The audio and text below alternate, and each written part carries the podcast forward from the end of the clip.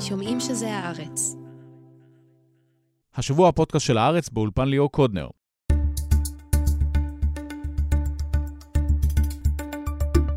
עמוס הראל יהיה פה לעדכון על הלחימה והנופלים הישראלים ברצועת עזה. נשאל אותו מה ההישגים שהיו בלחימה עד כה, ומדוע ההתקדמות כל כך איטית. ארה"ב לדבריו לא מפעילה סטופר אמיתי על ישראל במלחמה בדרום, אבל במקביל גם לא נרשמת רגיעה בצפון. בהמשך גם על תקיפת הספינות בים האדום, שהופכת לבעיה בינלאומית. נדבר על כך עם ידידיה יערי, מפקד חיל הים לשעבר, ועם חוקרת החות'ים ענבל ניסים לובטון. ולבסוף, גם על אולפני הטלוויזיה, שממשיכים בשידורים אינסופיים לשימור הגאווה הלאומית. עם יסמין לוי ורוגל אלפר, נדבר על הדרמות האנושיות, הכתבים המיליטנטיים והאיומים של צבי יחזקאלי.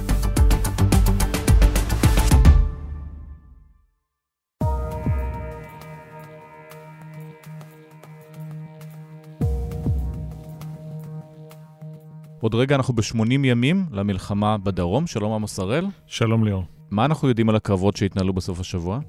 אה, זה עוד מאותו דבר, אבל זה גובה מחיר. אה, אין, כבר אמרנו את זה לאורך כל התקופה, אין אה, כוח באזור שיכול לחסום אוגדה של צה"ל כשהיא נעה קדימה גם בתוך שטח אורבני צפוף. אבל באיזשהו שלב האוגדה הזאת מתיישבת ומתחילה לעשות את המשימות שלה. כיבוש שטח, טיהור שטח, סריקות.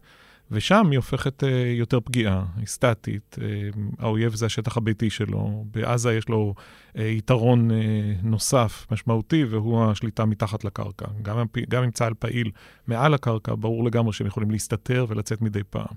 גם מתוך השטח ההרוס, uh, פירי מנהרות וכדומה. ואז בכל uh, שורת הטכניקות שמאפיינת גרילה, uh, ירי של רקטות RPG מטווח קרוב, מטעני חבלה, מערבי צלפים, פה ושם איזה הסתערויות כאלה של נשק קל, חוליות קטנות, אבל כשיש לך ארבע אוגדות שנמצאות בפנים, זה מספר עצום של חיילים, אז אתה גם uh, מייצר מטרות לצד השני. עכשיו, אם אתה מודד את זה במונחים של uh, כמה הרוגים יש לכל צד, ברור שבכל יום צה"ל הורג הרבה יותר אנשי חמאס מכפי שאנחנו סופגים אבדות. אבל הרגישות uh, בצד הישראלי לאבדות היא אחרת מכפי שהפלסטינים מציגים את זה מהכיוון שלהם. ולכן גם מתעוררות שאלות. אני חושב שיש תמיכה ציבורית במהלך, אבל מתעוררים סימני שאלה על עצם התועלת במה שקורה עכשיו. דיברת על 8,000 חמאסניקים שנהרגו עד עכשיו בקרבות. זו הערכה של צה"ל. זה לא גופות שנספרו והובאו לישראל. צריך תמיד לקחת בחשבון שיש פה, זה קורה מאז וייטנאם עם האמריקאים, וקרה בחלק לא קטן מהמבצעים והמלחמות שצה"ל ניהל, שיש פה איזו נטייה, ה body count המפורסם, נטייה לעלות ולשפר אותו ככל שהוא עולה מרמת המחלקה, לפלוגה, לאוגדה, לפיקוד. זאת אומרת, אם יש 20 אלף פלסטינים, אז מתוכם עדיף להגיד כמה שיותר חמאסניקים. לא, זה לא רק זה, זה באמת כשאתה יושב אה, מ"פ טנקים ומסתערת עליו איזה חוליה ויש הרוגים. עכשיו, האם הוא בדיוק ספר אם היו ארבעה או חמישה? הנטייה האנושית היא להגיד חמישה, וככה זה טופח כלפי מעלה. אין ספק שיש מספרים מאוד גבוהים של אבדות של חמאס. מצד שני, אתה לא רואה שיחיא סנוואר אה, יושב לו בבונקר עצוב ודומע כי יש אבדות. אז אה, יהיו בני 17 אחרים שירימו את הקלצ'ניקוב וילחמו, ולא מדובר פה באיזה חיילי עילית. גם את הנוח'בות ראינו אה, בטבח של ה-7 באוקטובר, הם נערכו בצורה צבאית מרשימה, הם ניצלו את החולשה ואת האיכות הבעייתית שלנו, והתוצאות היו הרסניות. אבל כשאתה מסתכל על איכות הלחימה שלהם, לא מדובר פה באיזה לוחמי על. וגם פה אנשים עם הכשרה בסיסית, עם פקודות בסיסיות שהם מקבלים, זה הרבה פעמים חוליות קטנות, אין, אנחנו לא רואים הסתערויות פלוגתיות. אבל כששטח הפנים שלך הוא כל כך רחב, כל כך הרבה מקומות, אתה נמצא אחת לכמה זמן, האויב שלך ישיג אותך ויפגע בך. זה, ואלה מחירים שלא התרגלנו לשלם. זה נכון ש... כשדובר ב-2014 בצוק איתן, על המצגת המפורסמת שנתניהו כנראה הדליף, דובר אז על 500 הרוגים בתמרון, פה אנחנו, ב- לשמחתנו, למזלנו, מספרים הרבה יותר קטנים. אבל עדיין זה מחיר שיש פה שחיקה, יש פה ירידה טבעית ומשמעת מבצעית אחרי המון זמן שהחיילים בפנים. ישנן טעויות, אה, ישנו ירי דו-צדדי, שגם הוא נובע מהצפיפות ומהשחיקה והעייפות. כל הדברים האלה מצטרפים יחד. מצד שני, יש לך גם הישג מצטבר, אבל יש גם קושי להגיד לציבור, אוקיי, אתה רואה גם את ההודעות האלה של דובר צה"ל. פה תפסנו את הרב-קו של מוחמד דף, פה מצאנו את הכרטיס מועדון של אה, יחיא סינואר. יש גם הרבה הישגים. אה, הרסו אה, אתרים לייצור נשק, והרגו הרבה מאוד מחבלים, ותפסו המון אמצעי לחימה, והשתלטו על אזורים, וסרקו אותם, ופגעו בחמאס, והיתרון הישראלי הוא מובהק. זה לא סתם יש... אבל רעב ישראלי? לא, אני לא חושב. אני חושב שבאמת הדבר, כל הדברים האלה קורים, אבל השאלה היא, האם יש לך מסה מצטברת אה, שמובילה אותך לאיזושהי נקודת קריסה? מה שאמרנו פעם, קראנו לזה קצת באירוניה, מתי שומעים את הקנק. הקנק הזה לא כל כך מגיע, זה בסוף תלוי. בשני דברים, תלוי ברוח הלחימה והרצון להילחם של יחיא סנוואר, שמסתתר אי שם אה, במנהרות, ובעם הפלסטיני בעזה, עד כמה הוא מסוגל לספוג. כרגע, בתוך המאזן הזה, השנאה שלהם אלינו והרצון אה, לפגוע בנו, כנראה, ואולי גם הפחד מסנוואר, כנראה גובר על השאלות לאן הוביל אותנו סנוואר בהימור המטורף הזה של ה-7 באוקטובר. אז כשבצה"ל מדברים על זה שהתמרון מתקדם כמו שצריך, זה באמת מתקדם כמו שצריך? תראה, זה קודם כל מתקדם אה, לאט, וזה מתקדם בלי לוחות זמנים. אבל קורה פה דבר מדהים, ברוב, או כמעט בכל משימה צבאית, מרכיב הזמן הוא מרכיב נורא נורא חשוב. ופה, די מההתחלה, אין פה איזה לוחות זמנים מאוד מאוד נוקשים לאוגדות. וכמובן, מה שקורה תמיד בשטח אורבני, שטח אורבני קורים בו שלושה דברים. זה תמיד בולע יותר משאבים ממה שאתה חושב. אה, זה תמיד לוקח יותר זמן, וזה תמיד עולה גם ביותר אבדות ממה ששיערת מראש. וזה קורה גם כאן. ואז כשאין איזה אה, משהו שככה אה, מדרבן אותך כל הזמן להגיע ליעד עם סטופר, אז זה קשה. אנחנו חשבנו, אגב, שהאמריקאים ידרשו יותר. וזה לא המצב? קורה פה דבר מעניין. זאת אומרת, בסוף, תשים לב למה שעובר במועצת הביטחון בסוף השבוע. ההצעה של האמירויות ומצרים מדברת על הפסקת אש, האמריקאים מתנגדים. מה האמריקאים מכניסים לתוך התמהיל הזה?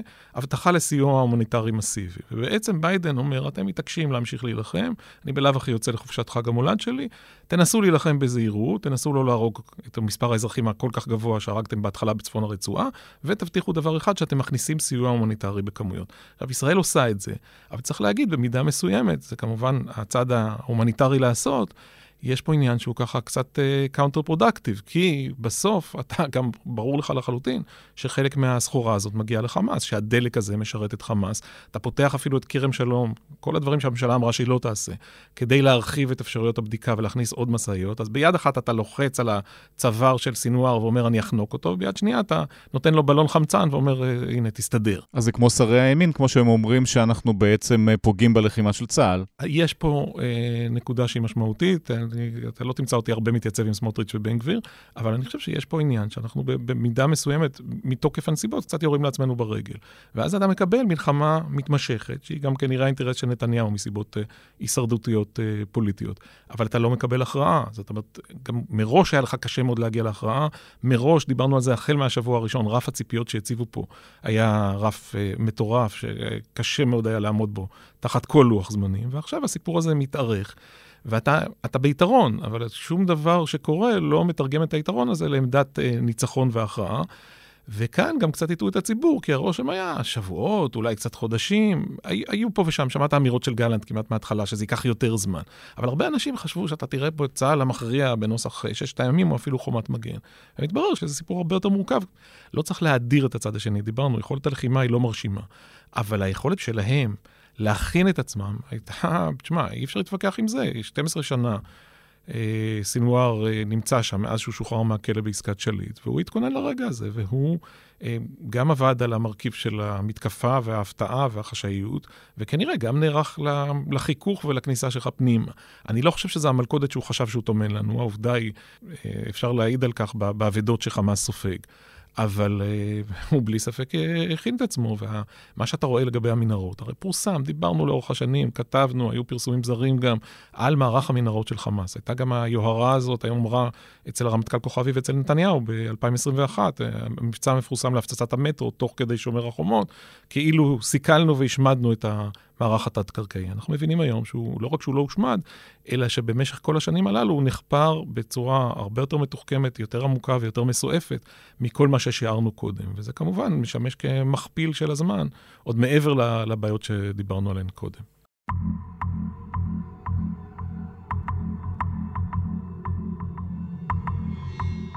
אז הזכרת קודם את הסטופר האמריקאי, אז אין סטופר בכלל, או שאנחנו מדברים כן בינואר פתאום השעון יתקתק ויגידו נגמר? הוא נע יותר בעצלתיים מכפי ששיערנו תחילה. אה, היו הרבה הערכות, אה, גם במטכ"ל וגם בקרב גורמים מדיניים, שאיפשהו בין דצמבר לינואר זה יסתיים. אני עדיין חושב שהאמריקאים יצפו שנעבור שלב, יש גם התלבטות פנימית, האם כדאי לעבור לשלב ג' במתקפה, שהוא אחר, שהוא מצומצם יותר, אתה משחרר כוחות מילואים, שטח החשיפה שלך אה, והפגיעות שלך להתקפות אה, קטן. אה, אבל זה לא, זה לא בוער ברמה שחשבנו. ברגע שביידן מקבל את ההתחייבויות הללו, שישראל תילחם יותר בזהירות ותעביר את הסיוע ההומניטרי, אתה רואה פחות לחץ ממה שחשבנו. ושוב, צריך לזכור, ביידן תומך בישראל ומצדיק אה, את מטרות המלחמה, הוא רואה בזה מלחמה מוסרית. לנוכח מה שחמאס עולל. כמה מילים גם על הצפון, אז יוצאת הדלפה בסוף השבוע בוול סטריט ג'ורנל, שביידן ממש הוריד מטוסים שהיו באוויר ושכנע את נתניהו שלא לתקוף שם, זה פייק? זה לא פייק, אבל זה מחזור של חומרים ישנים שכבר פורסמו, גם בארץ וגם בחו"ל. בחו"ל תמיד יותר קל בגלל שאין אה, מגבלות צנזורה, וזה שיבוש מסוים. בפועל נתניהו לא רצה לתקוף, אנחנו מבינים את זה. היה דיון ב-11 באוקטובר, הייתה הזדמנות מבצעית. גלנט ובכירי צה"ל ראו בזה הזדמנות להנחית מכת מנע על חיזבאללה, אבל בזה היית פותח חזית אה, שנייה שהופכת מיד לראשונה. לא איזה חיכוך לאורך הגבול שהוא קשה מאוד כשלעצמו, אלא מלחמה all out אה, עם חיזבאללה. אה, ושם אה, נתניהו מאוד מאוד הסתייג, אה, ביידן לא היה צריך להמריץ אותו להימנע מכך. מה שקרה והיה מעניין הוא הכניסה המזורזת תוך שעות לקבינט המלחמה של גנץ ואייזנקוט. שממש חיכו להם שיבואו כדי שיציגו דעה נגדית. דרעי כמעט מושך אותם בצווארון כדי שיגיעו מהר לדיון. ושם נתניהו עם כל מיני טקטיקות של הימנעות, היה גם סיפור מפורסם על כך שגלנט ניסה להגיע אליו ונחסם בכלל.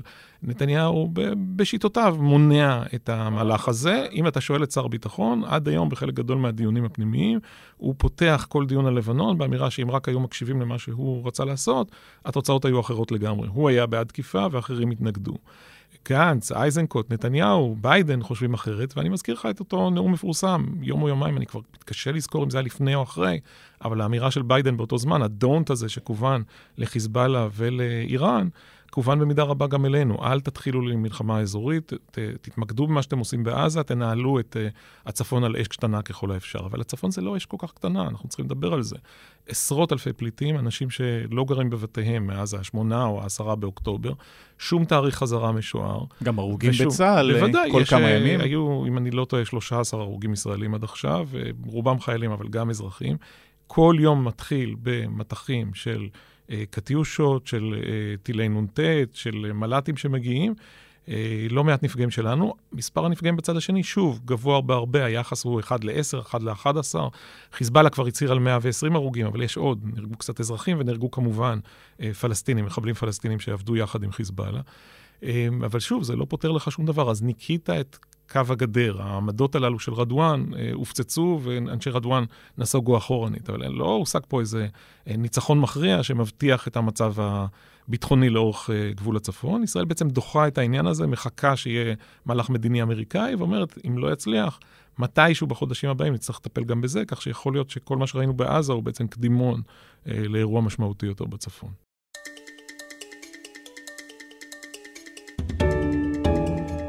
תגיד, מה זה שכתוב פה? אתה ראית את זה? מה זה? החות'ים ירו טילים על ישראל? איך יכול להיות דבר? זה לא חות'ים, זה חות'ים. אין מה לדאוג, ביידן איך שהוא רואה טיל חות'י בדרך אלינו, הוא מפוצץ אותו באוויר. מזל שהוא גבוה.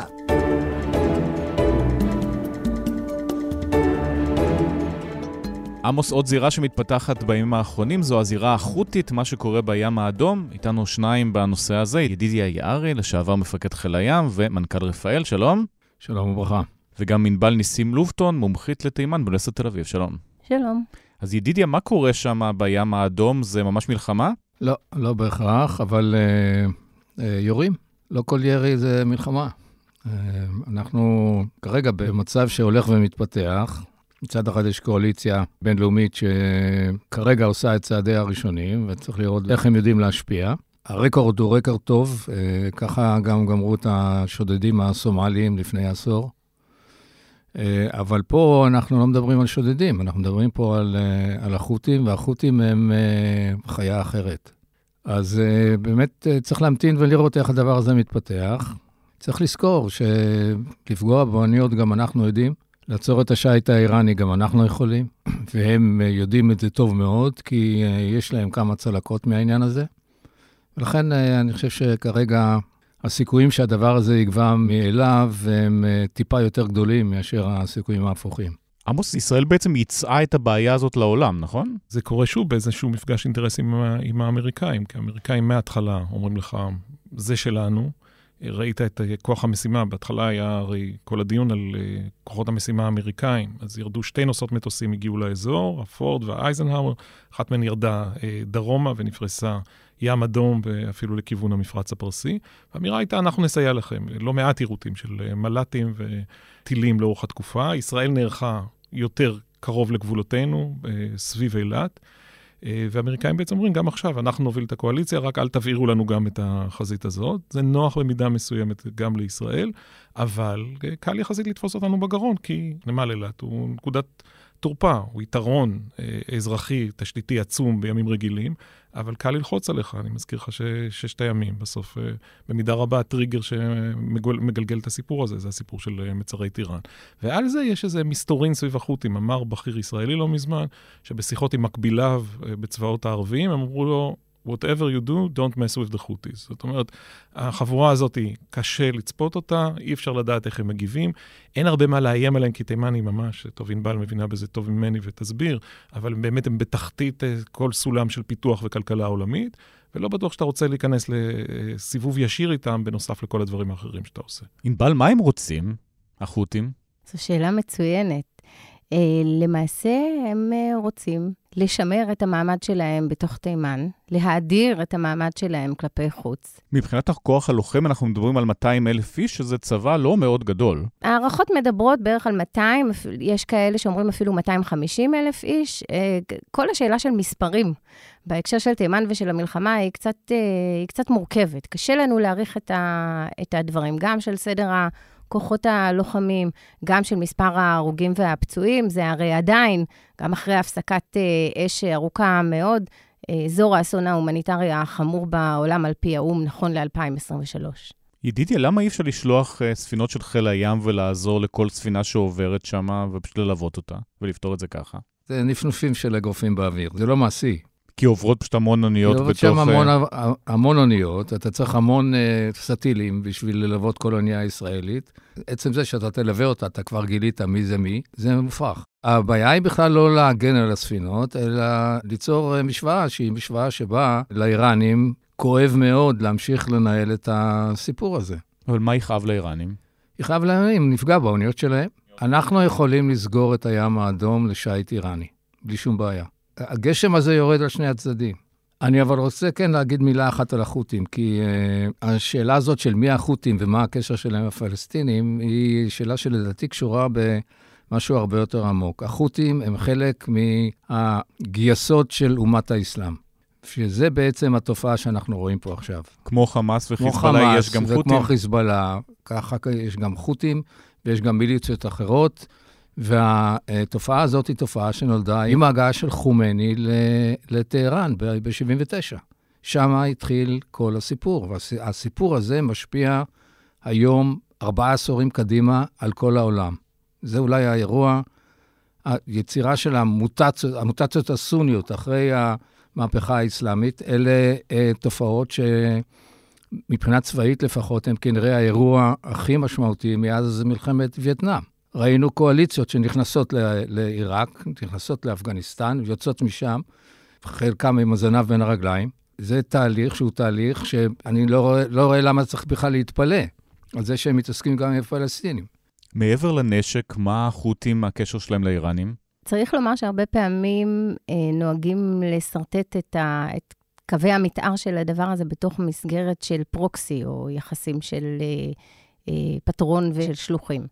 אני חושבת שצריך אה, קצת להיזהר עם ההגדרה הזאת, אם כי אה, אסור להמעיט בחשיבות ובעוצמה ובגודל של הסיוע האיראני למורדים החות'ים.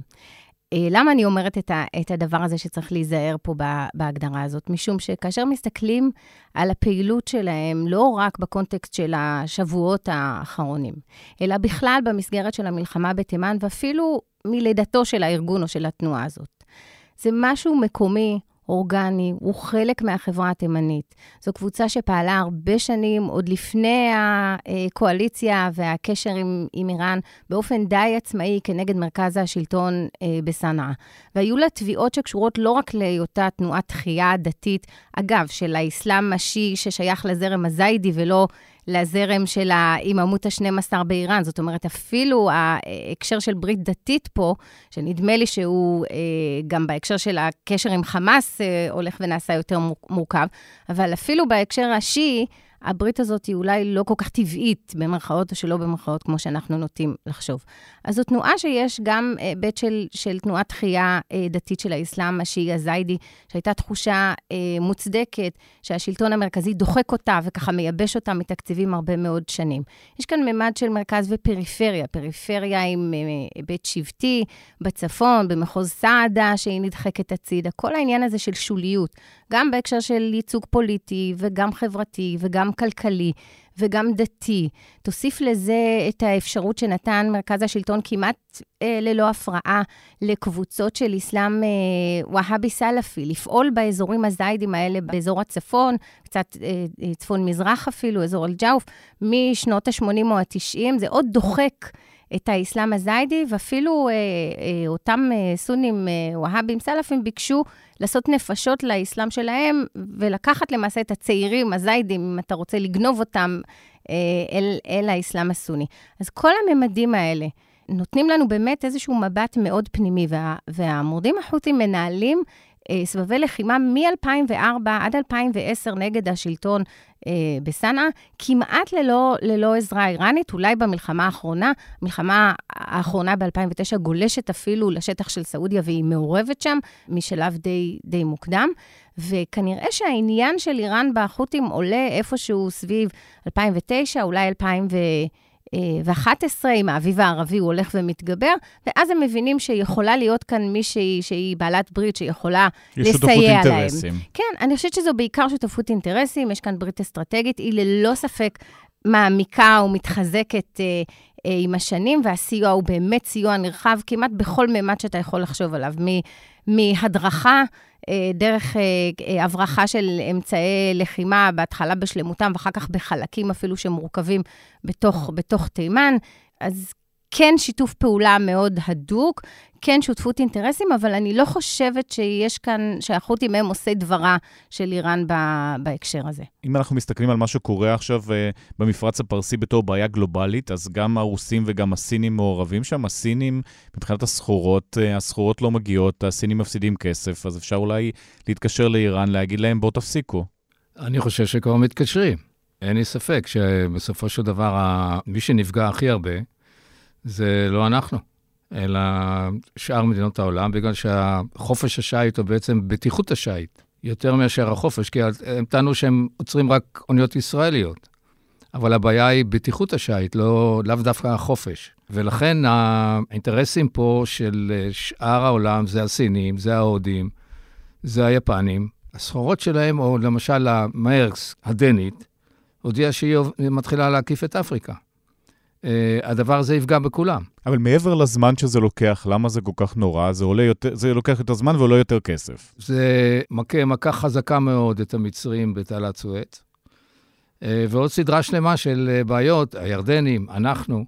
זה גם uh, מאיץ את התהליך של יצירת מסדרון יבשתי, uh, שלזה האיראנים uh, מצפים, uh, מישהו שיצטרך לעבור דרכם. אה, יש פה סדרה שלמה של אה, שיקולים שהם שיקולים שלגמרי לא ברור עד כמה האיראנים אה, יצליחו להחזיק בעניין הזה. בסופו של דבר, אני כן חושב, עם כל מה שענבל אמרה, אני כן חושב שהמנוף שלהם על החות'ים הוא מנוף אמיתי, ממשי, ואם הם ירצו לעצור אותם, הם יעצרו אותם. עמוס, ארה"ב כבר האשימה בסוף השבוע בצורה ישירה את איראן במעורבות, אפילו אמרה שחלק מהתקיפות איראן מבצעת בעצמה. כן, היה גם אה, אירוע של אה, תקיפה בים הערבי, קרוב יותר בעצם בין הודו לאיראן אה, בים. וזה כבר נראה לפי הקרבה הגיאוגרפית כאירוע מובהק של מעשה ידי איראן ישירות, תקיפת מל"ט על אונייה, לדעתי לא היו נפגעים שם.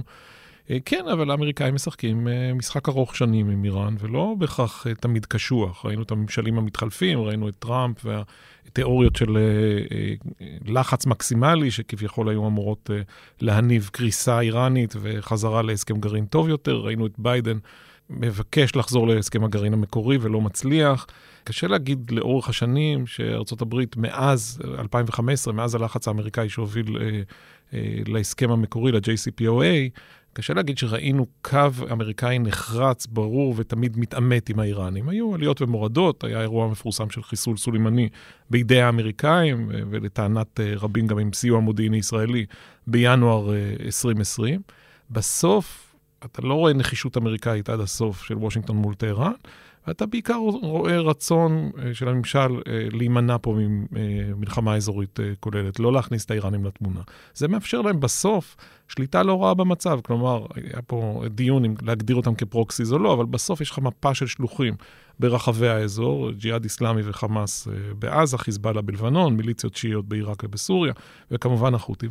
וכשאתה בודק את כל הסיפור הזה, את התמונה הרחבה, איראן מצליחה לייצר פה לא מעט. אה, סולימני, החזון שלו שדובר עליו לקראת מותו, היה טבעת של אש מסביב לישראל. צריך להגיד, היא לא מכריעה אותנו כמובן, אבל היא מייצרת לנו נזקים שלא שיערנו בעבר, ומייצרת איזשהו מאזן הרתעה שהוא לא פשוט בכלל, וצריך לזכור מאיפה זה מתחיל. גם האיבה האידיאולוגית העצומה שהמשטר האיראני רוכש לישראל, הוא הרי חושב שאין לנו בכלל זכות קיום, וגם מהרצון לייצר משהו שירתיע אותנו מהאפשרות של אה, תקיפה של אתרי הגרעין. אז כשאתה צריך לדרג את האיומים כרגע על ישראל, החות'ים זה הכי למטה, חיזבאללה זה תלוי אם הם ייכנסו לתמונה או לא, וכרגע המטרה המרכזית זה חמאס? וחמאס מצליח לגרום לנו כאב ראש לא קטן. אנחנו נכנסנו פה לאיזשהו, זה לא בדיוק מערב אסטרטגי, כי היום אנחנו מבינים שסינואר ברח קדימה לשאר חברי הציר. הרי הוא לא עדכן מראש, ככל שאנחנו מבינים. לא את נסראללה ולא את האיראנים, ובהתלבטות שהייתה להם ב-7 באוקטובר בבוקר, הם החליטו לשלם מס שפתיים למאבק באמצעות אותן תקיפות שמרוקנות את uh, גבול הצפון מתושביו, זה לא מעט בכלל, אבל הם לא הלכו למלחמה כוללת ולא מנסים להשמיד אותנו. אה, אבל בתוך הסיפור הזה, כן, מגוון שלם של איומים. אין מישהו שמושך בכל החוטים, אבל טהרן בפירוש עוזרת אה, להדליק ולפעמים לצמצם את האש, ובוודאי שואבת נחת מהמצב. וישראל פה בתוך אה, מערב אסטרטגי. נפלנו פה למלכודת, לא לגמרי מתוכננת, חלקם מעשה ידינו. אבל אה, לא במקרה אנשים אומרים לך, תשמע, זאת אחת הסיטואציות הכי חמורות שישראל נקלעה אליה בשנות עצמאותה.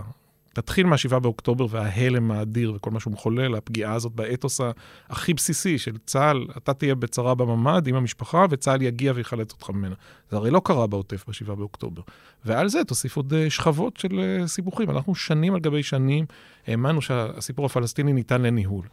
האינתיפאדה השנייה היא לא הסתיימה בהכרעה מובהקת לטובתנו, אבל בלמנו את הטרור המתאבדים, חזרה תחושת הביטחון, נתניהו התגאה בחלק מהשנים, הוא אפילו דיבר על העשור הביטחוני השקט ביותר בתולדות ישראל. והסיפור הזה מתפוצץ לך עכשיו בפרצוף, המחשבה שאפשר לנהל את הסיפור הפלסטיני על אש קטנה, ולחיות כאילו אתה באיזה מדינה במערב אירופה, היא התנפצה, אנחנו חיים בנסיבות אחרות לחלוטין היום. אז אם אנחנו חוזרים לסיפור הימי, אמרת קודם, ידידיה, שזה יכול פתאום לדעוך. אז איך דעיכה כזאת קורית, ואם זה לא יתעורר עוד פעם? תראה, הסיפור הימי, הנזק שלו הוא קודם כל נזק uh, כלכלי. השאלה באמת, אם הדבר הזה צריך לראות אותו כחלק מאיזשהו איום קיומי, אני אומר לך לא. ולכן uh, השאלה uh, מתי זה ייגמר ואיך זה ייגמר, היא שאלה חשובה, אבל היא לא שאלה מהותית מבחינת מאזן הכוחות בינינו לבינם. וכמו שאמרתי, הגשם יורד על שני הצדדים. אה, בסופו של דבר הם יפגעו באוניות שלנו, אנחנו נפגע באוניות שלהם. שזה עדיין לא קורה, למה זה לא קורה? אני חושב שמבחינה זאת היכולות של חיל הים אה, אה, יכולות להפתיע את האיראנים מאוד. אבל כרגע אני חושב שהדבר הזה עדיין לא נדרש. כשהוא יידרש, אפשר יהיה לעשות אותו. מבחינת היכולות של החות'ים, אז הם מדי פעם פשוט uh, קופצים ועושים, אבל בינתיים לא נעשה שום נזק ממשי, אז גם מהבחינה הזאת, ברגע שהאיראנים אולי אומרים להם בואו תפסיקו, אז uh, חוזרים להתעסק במה שקורה בתוך תימן, יש להם עוד משימות? אני חושבת שמה שהם עושים עכשיו גם קשור לעניינים בתוך תימן. זאת אומרת, נדמה לי שהם מנצלים גם את הפעולה הזאת אה, כדי לנסות לרשום אה, רווחים, למשל, במשא ומתן המאוד ארוך שמתנהל עם הסעודים בניסיון להביא לסיום הלחימה, לפחות של הקואליציה, שייסדו הסעודים נגד החות'ים מתחילת 2015. זה חלק מהעניין הזה. זאת אומרת, הדבר הזה עדיין מתנהל. שמענו כל מיני פרסומים שמדברים על זה שבעוד כמה שבועות הם אמורים לחתום על uh, הסכם כזה. אני מניחה שלארה"ב יהיה אינטרס להפעיל עכשיו לחץ על סעודיה uh, להשהות את הדבר הזה, אם אכן מדובר בחתימה על הסכם, אם כי צריך לומר ש... יש שם סוגיות מאוד בעייתיות שנמשכו לאורך השנים. למעשה, כבר בסוף 2018, אה, בהסכם סטוקהולם מביאים אל השולחן הסכם הפסקת אש, שהרבה מהסעיפים שלו תקפים, ואנחנו רואים אותם אה, אה, עדיין במשא ומתן שמתנהל כעת, ולא הצליחו להגיע עד עכשיו לאיזושהי הסכמה.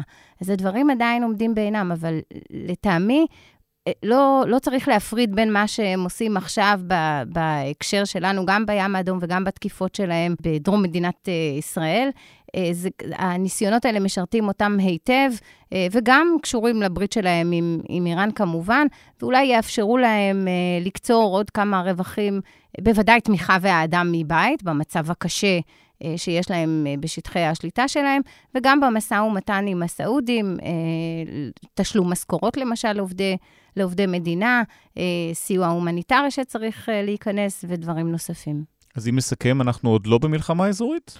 לא, אנחנו עוד לא במלחמה אזורית, אבל אנחנו בתרחיש הכי קיצוני שישראל הייתה מעורבת בו זה שנים. ויש פה איזה שילוב שהזכרנו אותו פה לאורך השיחה הזאת של כמה רבדים שהם נורא נורא מורכבים מבחינתנו. הרובד האיראני שמנהל את הדברים מרחוק, הסיפור הסוני הפונדמנטליסטי אה, בהקשר של אה, חמאס, וכמובן הסכסוך הפלסטיני, זה שלוש שכבות שבאות אחת אה, מעל השנייה ומייצרות את כל הטוב הזה.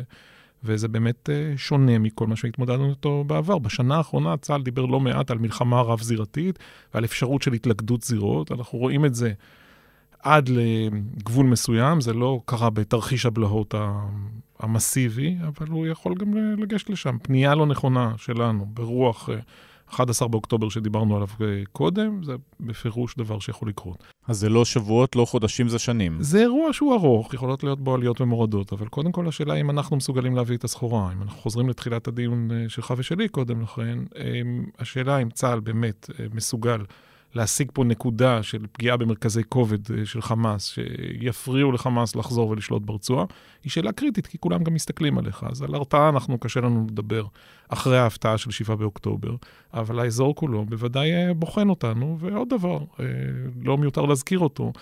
השפה הכפולה שבה מדברים מנהיגים ערביים, הגינויים שישראל מקבלת, הציבור הערבי בכל המדינות הללו מותח עלינו ביקורת חריפה ביותר. אין כמעט מנהיג ערבי, סוני, שמרן, לא נקרא להם מתונים, שלא מייחל לניצחון ישראלי מוחץ על חמאס. עמוס הראל, ידידי יערי, ענבל ניסים לובטון, תודה רבה. תודה. היי, כאן חן ליברמן. אני רוצה להזמין אתכם ואתכן להקשיב לפודקאסט שלי, חוץ לארץ, שמשודר כאן, בהארץ, בכל יום חמישי. בכל שבוע אנחנו צוללים לנושאים מעניינים מרחבי העולם, מנסים להבין דברים לעומק. איזה תהליכים עולמיים משפיעים על הלחימה בעזה למשל, וגם מה בדיוק הקטע הזה של החות'ים. אנחנו גם מדברים על הפרויקטים השאפתניים של סין, על הכוחות האפלים ברוסיה שמאגפים את פוטין מימין, ואפילו על הסיבות לכך שאם נולדתם בשנות ה-80 וה-90, סביר להניח שאין לכם מספיק כסף. אז הצטרפו אליי בכל שבוע לצלילת עומק שעושה קצת סדר בעולם, באתר ובאפליקציית הארץ, ובכל מקום שבו אתם מאזינים לפודקאסטים.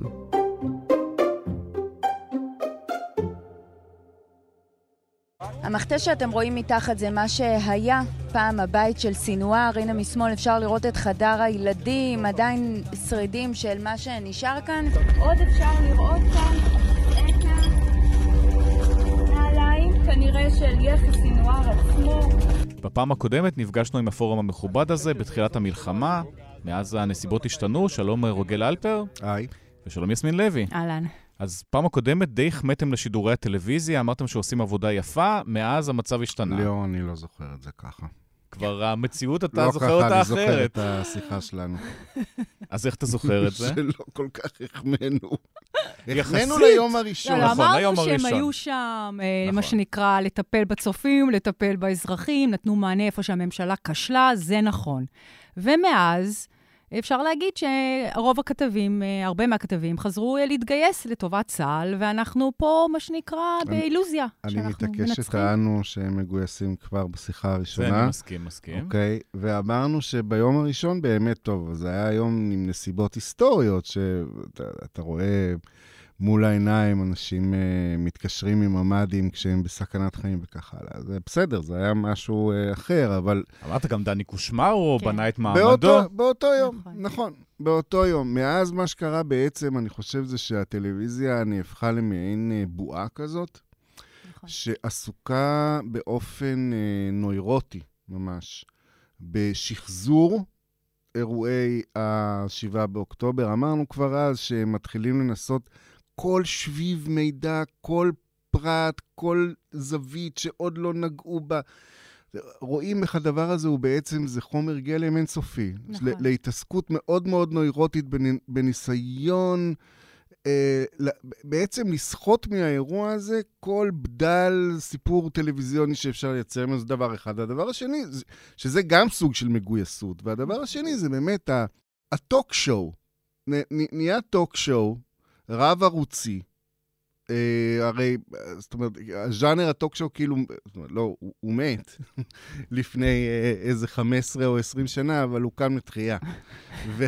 פשוט ערוצי חדשות, ש... שידורי חדשות שלא נגמרים לאורך כל היום. זה הז'אנר, כן. אנשים כן. רוצים עוד ועוד ועוד, לא רוצים לעזוב את השיח הזה. אני הרגשתי כבר את הייאוש, אפשר להגיד, כשהתחלתי לראות את הכתבות האלה של אצל עופר חדד ועמליה דואק, של כל פעם כתב מצטרף לאיזו יחידה בצה"ל, ובריאנות טגניה מרימים אותו על הידיים. ומתחילים, הבנתי שאוקיי, אנחנו פה בשביל, אה, הם שם, יותר נכון, בשביל להרים לצה"ל. הנה, לא משנה מה קורה. הנה, מצא את הנעליים של סינואר. מצא את הנעל של סינואר, וזה עוד אחרי שהייתה כבר, אה, לדעתי, גם באיזה כתבה כבר אה, בתוך עזה, אני חושבת, אני כבר זוכרת שסיקרתי את העניין הזה. אמרתי לעצמי, אוקיי, טוב, לאן הגענו? אין כתב, לדעתי, שלא הגיע לעזה, אני חושבת שכבר כתבת הצרכנות, גם הייתה כבר בעזה, זאת אומרת, כולם בעזה, רואים את הזוועות, פשוט לתת תחושה שכן, הכוחות באמת, ו- ובאמת ליבי איתם, שיהיה ברור, אני, ליבי עם הלוחמים. יחד עם זאת, קרה פה באמת משהו נוראי, ש... לא שוברים איזושהי קונספציה, כל הזמן מדברים על הקונספציה, אבל הקונספציה המטופשת כרגע, שרק התמרון הקרקעי, זה יחלץ את החטופים, שניר דבורי אה, הולך על זה חזק, וכל מי שמעז להגיד משהו, תוקף אותו כמו איזה כלב השמירה של צה"ל, זה בעיה. כי כרגע אנחנו מסתכלים על העובדות, אז יש פה בעיה קשה, שמצד אחד לא רוצים לערער את צה"ל, ורוצים לתת להם חיזוק, הפסיקו קצת לבקר את נתניהו, ובשביל להחליף את השלטון, ושני הדברים האלה, בעיה. למעשה הם משרתים את, אה, את פולחן השכול הישראלי. זאת אומרת, הטלוויזיה מקבלת כנתון שיש סרט נע של נכון. חללים, נכון. שיוצא מצ... מ... מעזה מדי יום. כל יום, אה, כל בוקר יש חמישה, אחר כך עוד שמונה, והם מדווחים על זה. נכון, והם פיתחו מספר ז'אנרים, זאת אומרת, יש כמובן את הז'אנר שקודם כל להציג מי זה הנופל. זאת אומרת, זה עוד תוכן, מה שאני מנסה להגיד זה עוד תוכן טלוויזיוני. כי צריך את... להעביר את הזמן? לא, זה, תראה, הם הבינו שכל תוכן שהם משדרים עכשיו חייב להיות קשור בצורה כזו או אחרת לשבת השחורה. בין אם זה אה, תוכנית ריאליטי כמו הכוכב הבא, ובין אם זה ארץ נהדרת, ובין אם זה הטוק שואו הזה, אוקיי? אז, אז הם, פשוט, הם, הם פשוט חזרו להיות ערוצים מסחריים לכל דבר ועניין. הם משתמשים ב... ב, ב, בסיפורים, ב, בכל הטרגדיה הזאת, זה הכל חומר גלם שעושים איתו קדימונים. זאת אומרת, אם אתה רוצה לדעת את האמת על או אם אתה רוצה לשמוע על, איזה, על הטרגדיה שפקדה דמות כן. כזו או אחרת, או אם אתה רוצה לראות את השחזור האולטרה-דרמטי של מה שאירע במקום כזה או אחר, זאת אומרת, ככה הם מושכים את הצופים פנימה, ולמעשה המלחמה, וזאת טרגדיה, היא ממשיכה לייצר להם את החומר גלם הנה, הזה. כל מגד, כל מגד שנופל, יש לו נכון. ילדה שצולמה אומרת שהיא מחכה שאבא יצא. וכל חייל נכון. צעיר שנופל, יש לו uh, את התוכניות שהיו לו ואת ההורים שהיו לו. וכל מילואימניק מבוגר, זאת אומרת, זה הכל ממשיך, והם כבר הפסיקו לשאול את השאלה בכלל. אבל מה טיבו של, ה, של הסרט הנע הזה שנופל? ויותר מזה, זה, זה לא רק לא הנופלים, חפים. יש גם כמובן את ג'אנר הפצועים. כשאנחנו נכנסים למחלקת השיקום האורתופדי שבבית החולים שיבא, ברגעים הראשונים נדמה לנו שאיחרנו למסיבה. אווירה כל כך שמחה שלשבריר שנייה כמעט שוכחים למרות התחבושות וכיסאות הגלגלים, שמאחורי כל החיוכים והצחוק יש אין ספור סיפורים מצמררים, כשרוב רובם של המאושפזים כאן נפצעו בשבת הארורה ההיא ובלחימה בעזה. אין יום, לדעתי, אצל ניב רסקין, שלא מראיינים אה, פצוע שאיבד רגל. זאת אומרת, אני, אם זה היה קורה לי, הייתי כבר, לא יודעת מה הייתי עושה, אבל, זהו, אבל הם הם מביאים אופטימיים, הם רוצים לחזור להילחם. כי- זאת אומרת, ככה ממשיכים את, ה, את הם- הבנייה הם לא של יב- להצדיק את המלחמה הם לא- האינסופית. הם לא יביאו את הפצוע שהוא בהלוך רוח שלא שם בדיוק, זין של דן. בן אמות, שזה what the fuck קרה לי נכון, פה. אלא מי שמורעל ורוצה האיברים לחזור. שלי? למה זה כן. קרה לי? כי זה למה חלק אני... מהזקפה הלאומית, כן. צריך אה, להראות שאנחנו אה, מתקדמים לעבר הניצחון. זה הכל העצמה. כלומר, תפקידו של הפצוע גם להפגין את, ה, את נכון. הרוח של ההתגברות על הקושי והצודקת. נכון. אה, כן, אני רוצה לחזור לשדה הקרב. זאת אומרת, אני, היה איזה קטע שכתבתי עליו, שהראו שני פצועים, חברים, שנפצעו בטנק, באותו טנק, ושוכבים זה לצד זה בבית החולים, ושניהם איבדו את רגל ימין. אז זה מין אנקדוטות כאלה, והם במצב רוח טוב. כן. והם מנגנים בגיטרה ושרים בבית חולים. ו... אבל הייתם מעדיפים אה, סיפורי דיכאון? לא, לא, זה, זה, זה, קודם כל צריך להודות ביושר. ה- הלוחמים הללו, באמת, עם האומץ לב שלהם, מילה אין לי להגיד עליהם. הם לא העניין. העניין הוא הגישה ש, של הערוצים, של הכתבים, שלא מספיק ביקורתיים בשביל באמת לבקר את, ה, את, את צה"ל ברמה היותר רחבה. זה שהם יודעים נקודתית, למשל, כשהיה את הירי של שלושת החטופים, אז כן, גם דבורי וכל הכתבים הודו. זה לא יכול, זה... הייתה זאת- פשלה. זה הייתה פשלה. שזה באמת יפה שהודו בזה, זה גם לא מובן מאליו, אבל בגדול, בגדול, בגדול. האם בכלל הלחימה הזו משיגה את היעד? מה הם היעדים? מה המטרות? לאן היא הולכת? מתי תסתיים? זה כמו שאמרת קודם, כאלה. אגב, לפני שגנץ כן. הצטרף לממשלה, הייתה ביקורת למה נתניהו לא מכניס אותו לממשלה. בדיוק. וערוצי הטלוויזיה ממש ביקרו את נתניהו עכשיו, בחריפות. יש מעט מאז כתבים, כמעט זה נכון, נעלם. יש מעט כתבים, פה אני גם רוצה לתת אה, מה שנקרא חטא חטא, לירון אברהם דווקא. הוא היה פעם, בעיניי, הרבה יותר, נקרא לזה, יותר מתון, יותר אולי בעד הממשלה, אני לא יודעת. היום הוא קצת משמיע טון יותר נוקב, יותר ביקורתי, כולל גם על מה שהיה מהתצפיתניות. הוא כן משמיע. אבל את יודעת, זה, בניואנ... עדיין, זה. בניואנסים. בעיקרון, מה שאנחנו רואים, לדעתי בטלוויזיה, זה איך כל החברה הישראלית למעשה נהפכה לחברה מגויסת. זאת אומרת, או שהיא נלחמת, או שהיא תומכת בלחימה, או שהיא עוקבת אחרי הלחימה בטלוויזיה. זה לא משהו טבעי בזמן מלחמה? תראה, מצד אחד אתה יכול לומר זה טבעי. מצד שני, זה מחזק את המנגנון שמשאיר את המצב ככה. זאת אומרת, זה מנציח אותו, ואפילו הופך אותו למשהו, זה, זה נורא להגיד את זה, אבל כאילו רצוי, אוקיי? כי מציגים עכשיו, כל הציבור גיבורים, כולנו גיבורים. זאת אומרת, לפי הטלוויזיה בעצם, ואגב, זה דבר שמאוד מאוד מאפיין חברות פשיסטיות. כולם גיבורים. לא רק המכבי אש והשוטרים והחיילים והרופאים, כולם. אם אתה הורה לילדים ואתה בבית איתם בזמן אזעקה, אתה גיבור. אבל כולם גיבורים, ו- ואנחנו לומדים לראות בעצם שאת המצב הנוכחי, כ- מין- זה כאילו אנחנו במיטבנו. זה נורא. זה, אני אוסיף למה שרוגל אומר. מה שמדהים אותי כשרואים תקשורת בחו"ל, כמה ביקורתיים הם. הם. הם צוחקים עלינו, איך אנחנו כמדינה, עדיין נתניהו מוביל. הם לא מבינים את זה. טוב, אנחנו... זה הסיפור שלנו, לא כן, הסיפור שלהם. אז עכשיו, לראות אותם, אנחנו, זה, זה פתאום להסתכל על זה מהעיניים שלהם, באמת, איך זה קורה? איך זה קורה? עכשיו, לא רק שזה קורה, כשנגיד גדעון אוקו מראיין את אהוד ברק, ואהוד ברק אומר את המובן מאליו, כן, הממשלה הזאת צריכה לעוף לקיבינימט, במילים אחרות. ואז אה, אה, גדעון קצת נחרד מזה, אז הוא אומר, מה, ל- עכשיו? שעכשיו תתחלף הממשלה? אז, אז אהוד אומר, טוב, לא בשידור, אבל כן. עכשיו, למה זה כל כך עדיין מחשבה שהיא בישראל אבל- לא מצליחים אבל לקבל יסמין, את זה? הם, הם יצרו מצב שבו אין בעצם חלופה אידיאולוגית. כלומר, גם אם הממשלה תתחלף, אז מה? צריך להמשיך להיות נכון. גיבורים, צריך להמשיך להילחם, צריך להמשיך להאמין שהתמרון הקרקעי ישחרר כן. חטופים, צריך להאמין שאם הוא לא שחרר חטופים, עדיין טוב שעשינו אותו, כי לא הייתה שום דרך אחרת לשחרר. זאת אומרת, נכון. יש איזה מין חוסר אונים נרכש. אין ברירה, הכל אין ברירה, זה, זה, נכון. אנחנו מנוהלים, זה, כאילו, מה, מה אפשר לעשות? צריך גם- בדיוק. להרחיק את uh, כוח רדואן מהגדר בצפון, אז צריך גם שם להילחם. אבל לא שמים לב לאן הידרדרנו.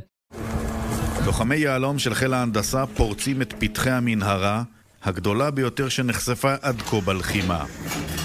ארבעה קילומטרים אורכה והיא מגיעה עד מרחק 400 מטרים ממעבר ארז, עומקה כ-50 מטרים.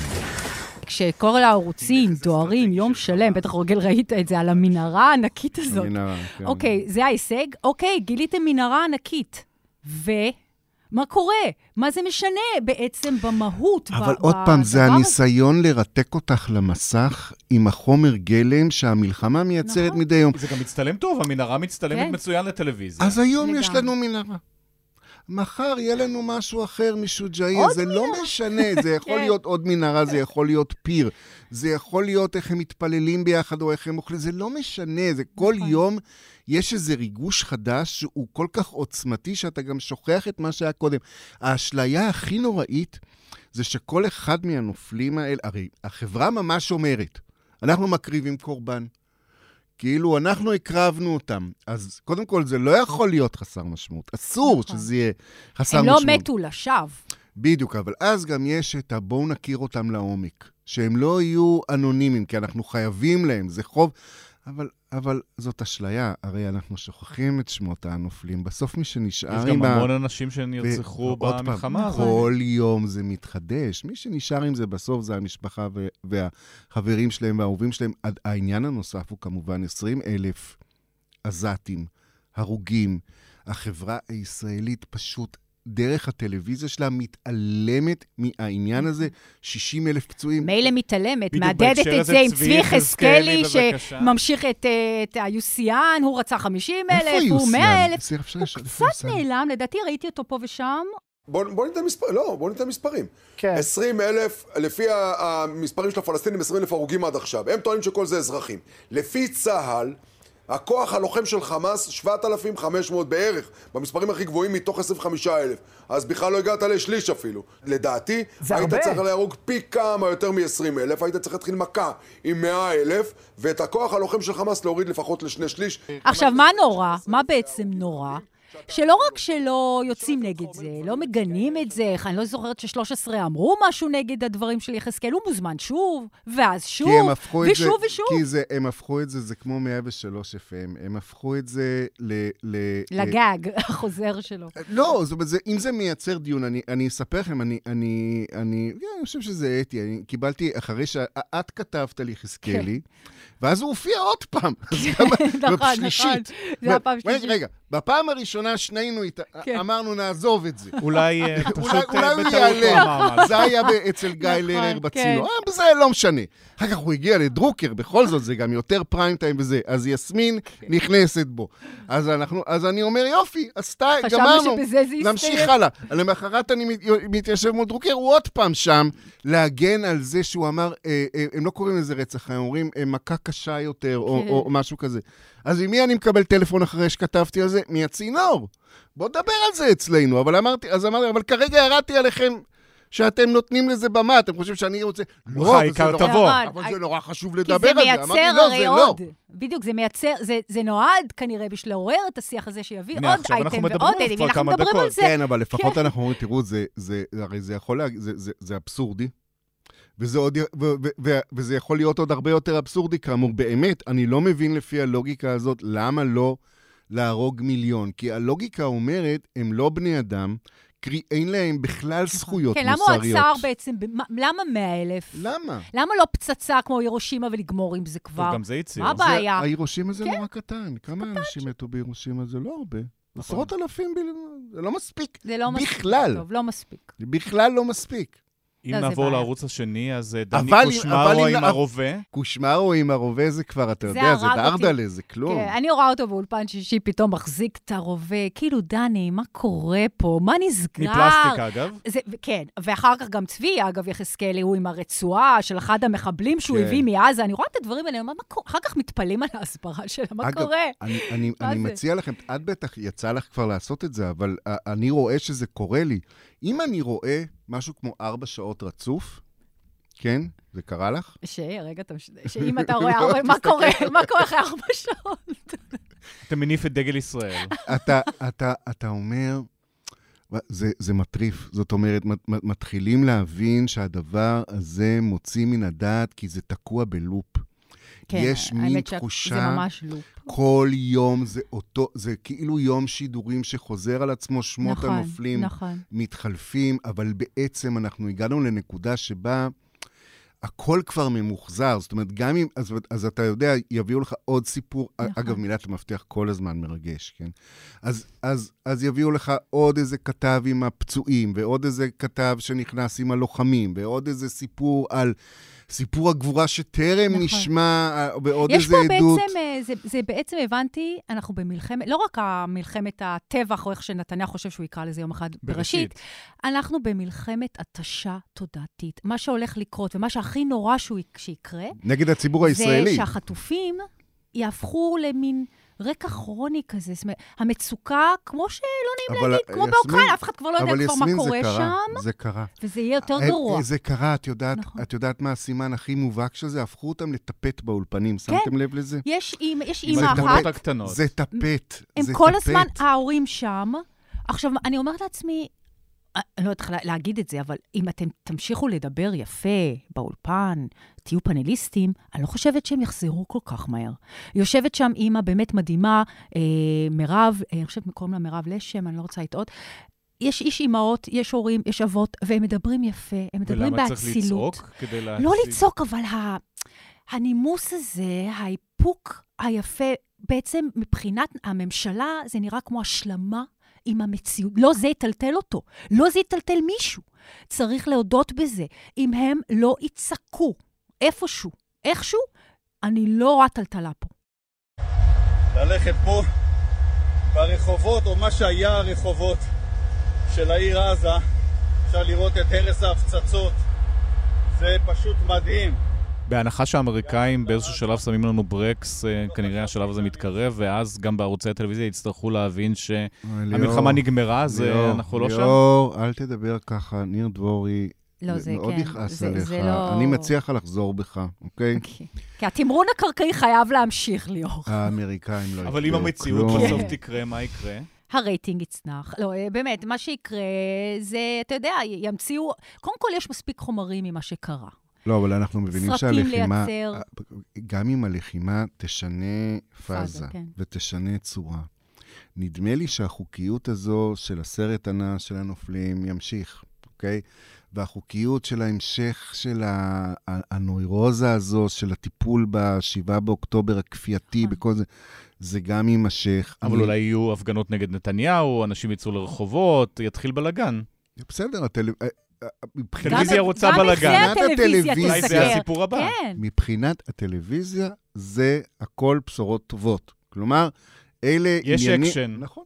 נכון. זה יהיה מה שנקרא לא שקט יורים, זה כבר יבוא לשקט מחליפים אולי את השלטון, אבל תמיד יהיה משהו, וגם לא מספיק, אה, מצ... אה, הטלוויזיה לא מיצתה עדיין באמת את האירועים האלה. אני אגב, אבל צופה ש, שכל הערוצים אה, לא יצטרפו כל כך מהר הפעם למחאה, כי הם כולם מאוד מאוד מחויבים לסיסמה של הביחד ננצח. מאוד מאוד. זאת אומרת, בערוץ 14 נוסף לזה גם שבעזרת השם, אבל הם כולם מאוד מחויבים לזה. ולא רוצים לפרק את זה הביחד. בעיה, המחאה זה בעיה. מאיימת על זה, ולא ברור עד כמה היא תיתפס כלגיטימית, כי כן יש משקע עמוק גם של...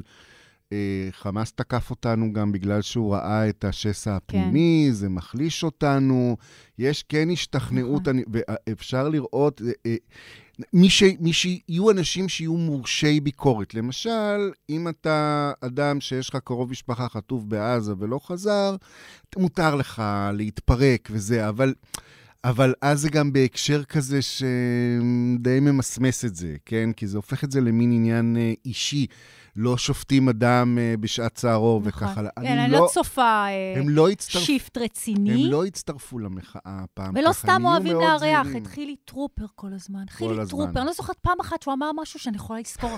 אבל חילי טרופר יהיה מוזמן, לא משנה מה. תמיד נציג המחנה הממלכתי שרוצה איחוד, ורוצה lovey dovey, ולא קורה כלום. כשהוא היה פה אצלנו, הוא אמר, לא באתי לפה כדי. לספק כותרות, כן, ידעתם את זה. והוא באמת לא בא לספק כותרות. זה אגב נורא נורא, אה, זה גם נורא סמלי. חילי טרופר הוא עכשיו מה שטלי גוטליב הייתה עד השישה באוקטובר. זאת אומרת, זה המרואיין ברירת מחדל הזה. עוד אחורה איתמר בן גביר. כן, וההבדל בין טלי גוטליב, שהפכה לפרסונה נון גרטה בה, זאת אומרת, לא רוצים לראיין, ההבדל בין טלי גוטליב לחילי טרופר זה מה לא שקרה. זה מה שקרה פה. שחילי טרופר זה לא שסע ולא זה, ולא צריך מחאה. לא, זה- לא עכשיו, מתישהו, אנחנו נדע מתי לצאת, הכל כזה אמורפי. המדורת שבט העמומה הזאת, אם את רוצה להיות מדורת שבט בישראל, את חייבת להיות עמומה. ברגע שאת אומרת משהו, משהו ספציפי, אז כבר יותר מישהו. מזה, האמת היא שאם אחרי יום הטבח, שבת השחורה, אם גנץ לא היה בכלל שוקל להצטרף, הייתה לגיטימציה למחאת ענק, שכולם היו עדיין בהלם שלהם, זה היה יכול לקרות. ברגע אני- שהוא נכנס לממשלה הזו, אז, היא, אז בעצם ערוץ 12 ו-13 וכל ה... לקחו קצת את העמדה שלו. זאת אומרת, אנחנו נתקוף את הממשלה כש...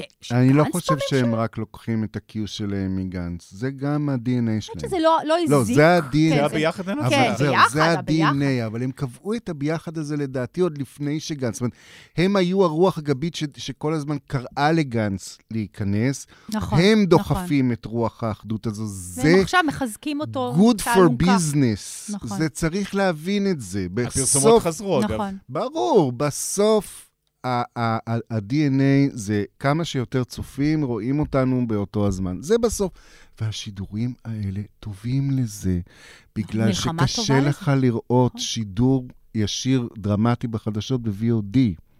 זה מצוין להם במובן הזה. זה must see TV בלייב, לא צפייה מושט, אתה חייב לשבת מול המסך, וזה, וזה זול. להפיק בדיוק. ח- אין לך אתה- ריאליטי אה, מפ- מפוצץ, תוכניות אה, once, שיח. זה כל כך הרבה יותר זול נגיד מדרמה. once אתה כבר הקמת את האופרציה של החדשות, זה לא נורא משנה אם הפקת שעה או ארבע שעות. זה די, וזה כל כך משתלם להם, כי, כי, כי כל סיפור שאילנה דיין מביאה, נכון. יותר דרמטי מכל פרק של uh, סדרת דרמה שמפיקים להמציא ב-300 את זה. אלף דולר. אי אפשר להמציא את זה. זה- גם הטרגדיות, אי אפשר להמציא את זה. הטרגדיה, באמת, של הירי של שלושת החטופים, אני אישית לא התגברתי על זה. זה, יחד עם, בכלל, עם הירי של קסטלמן, שגם העסיק, נכון. וכל הכבוד ליוסי אלי על העבודה הנחושה, אבל באמת, הסיפורים האלה, אי אפשר היה להמציא את הסיפורים האלה. נכון, אבל אין מה לעשות, זה זהב טלוויזיוני, צריך להבין את זה, וזה כאילו לא נעים להגיד את זה, וזה וזה, זה, אבל זה מה שזה. זה הביזנס. מתי ניפגש שוב? תראה, המלחמה תימשך הרבה זמן, אה, עוד- ליאור. ניפגש. שהיא תעבור לעצימות אה, יותר נמוכה, ושביידן ישים את הברקס. מתי את חושבת שאם, נאמר בפברואר, הלחימה עוברת לעצימות נמוכה יותר, ומשחררים נגלה גדולה של אה, חיילי מילואים וכך הלאה, יש איזו חזרה לשישה באוקטובר בשידורי הטלוויזיה? הם גם? יורדים בעצימות? הם יורדים. בעצימות? זה יכול בהחלט להיות. זאת אומרת, בכל זאת, ההפיכה המשטרית עוד אולי תקום לתחייה, דברים נשארו איפשהו ב hold. כל עוד הממשלה הזאת בשלטון, דברים נשארו ב hold, ולאט לאט תהיה דעיכה. לעבר השיח הקודם. אני חושב שאנחנו עם הנה, עוד ה... מעט יש פסיקות של בג"ץ. כן, אבל אני חושב שאנחנו עם הפורמט הזה של הטלוויזיה, של השידורים הרצים במשך שעות. אני לא חושב ש... אני חושב, שזה... אני חושב שזה נקודת מפנה. כלומר, אם היה לנו לפני איזה פריים טיים של ריאליטי גדול פלוס אקטואליה, ופה ושם טפטופי דרמה, משהו פה השתנה. כלומר, זה לא יחזור. יסמין לוי, רוגל אלפר, תודה רבה. תודה.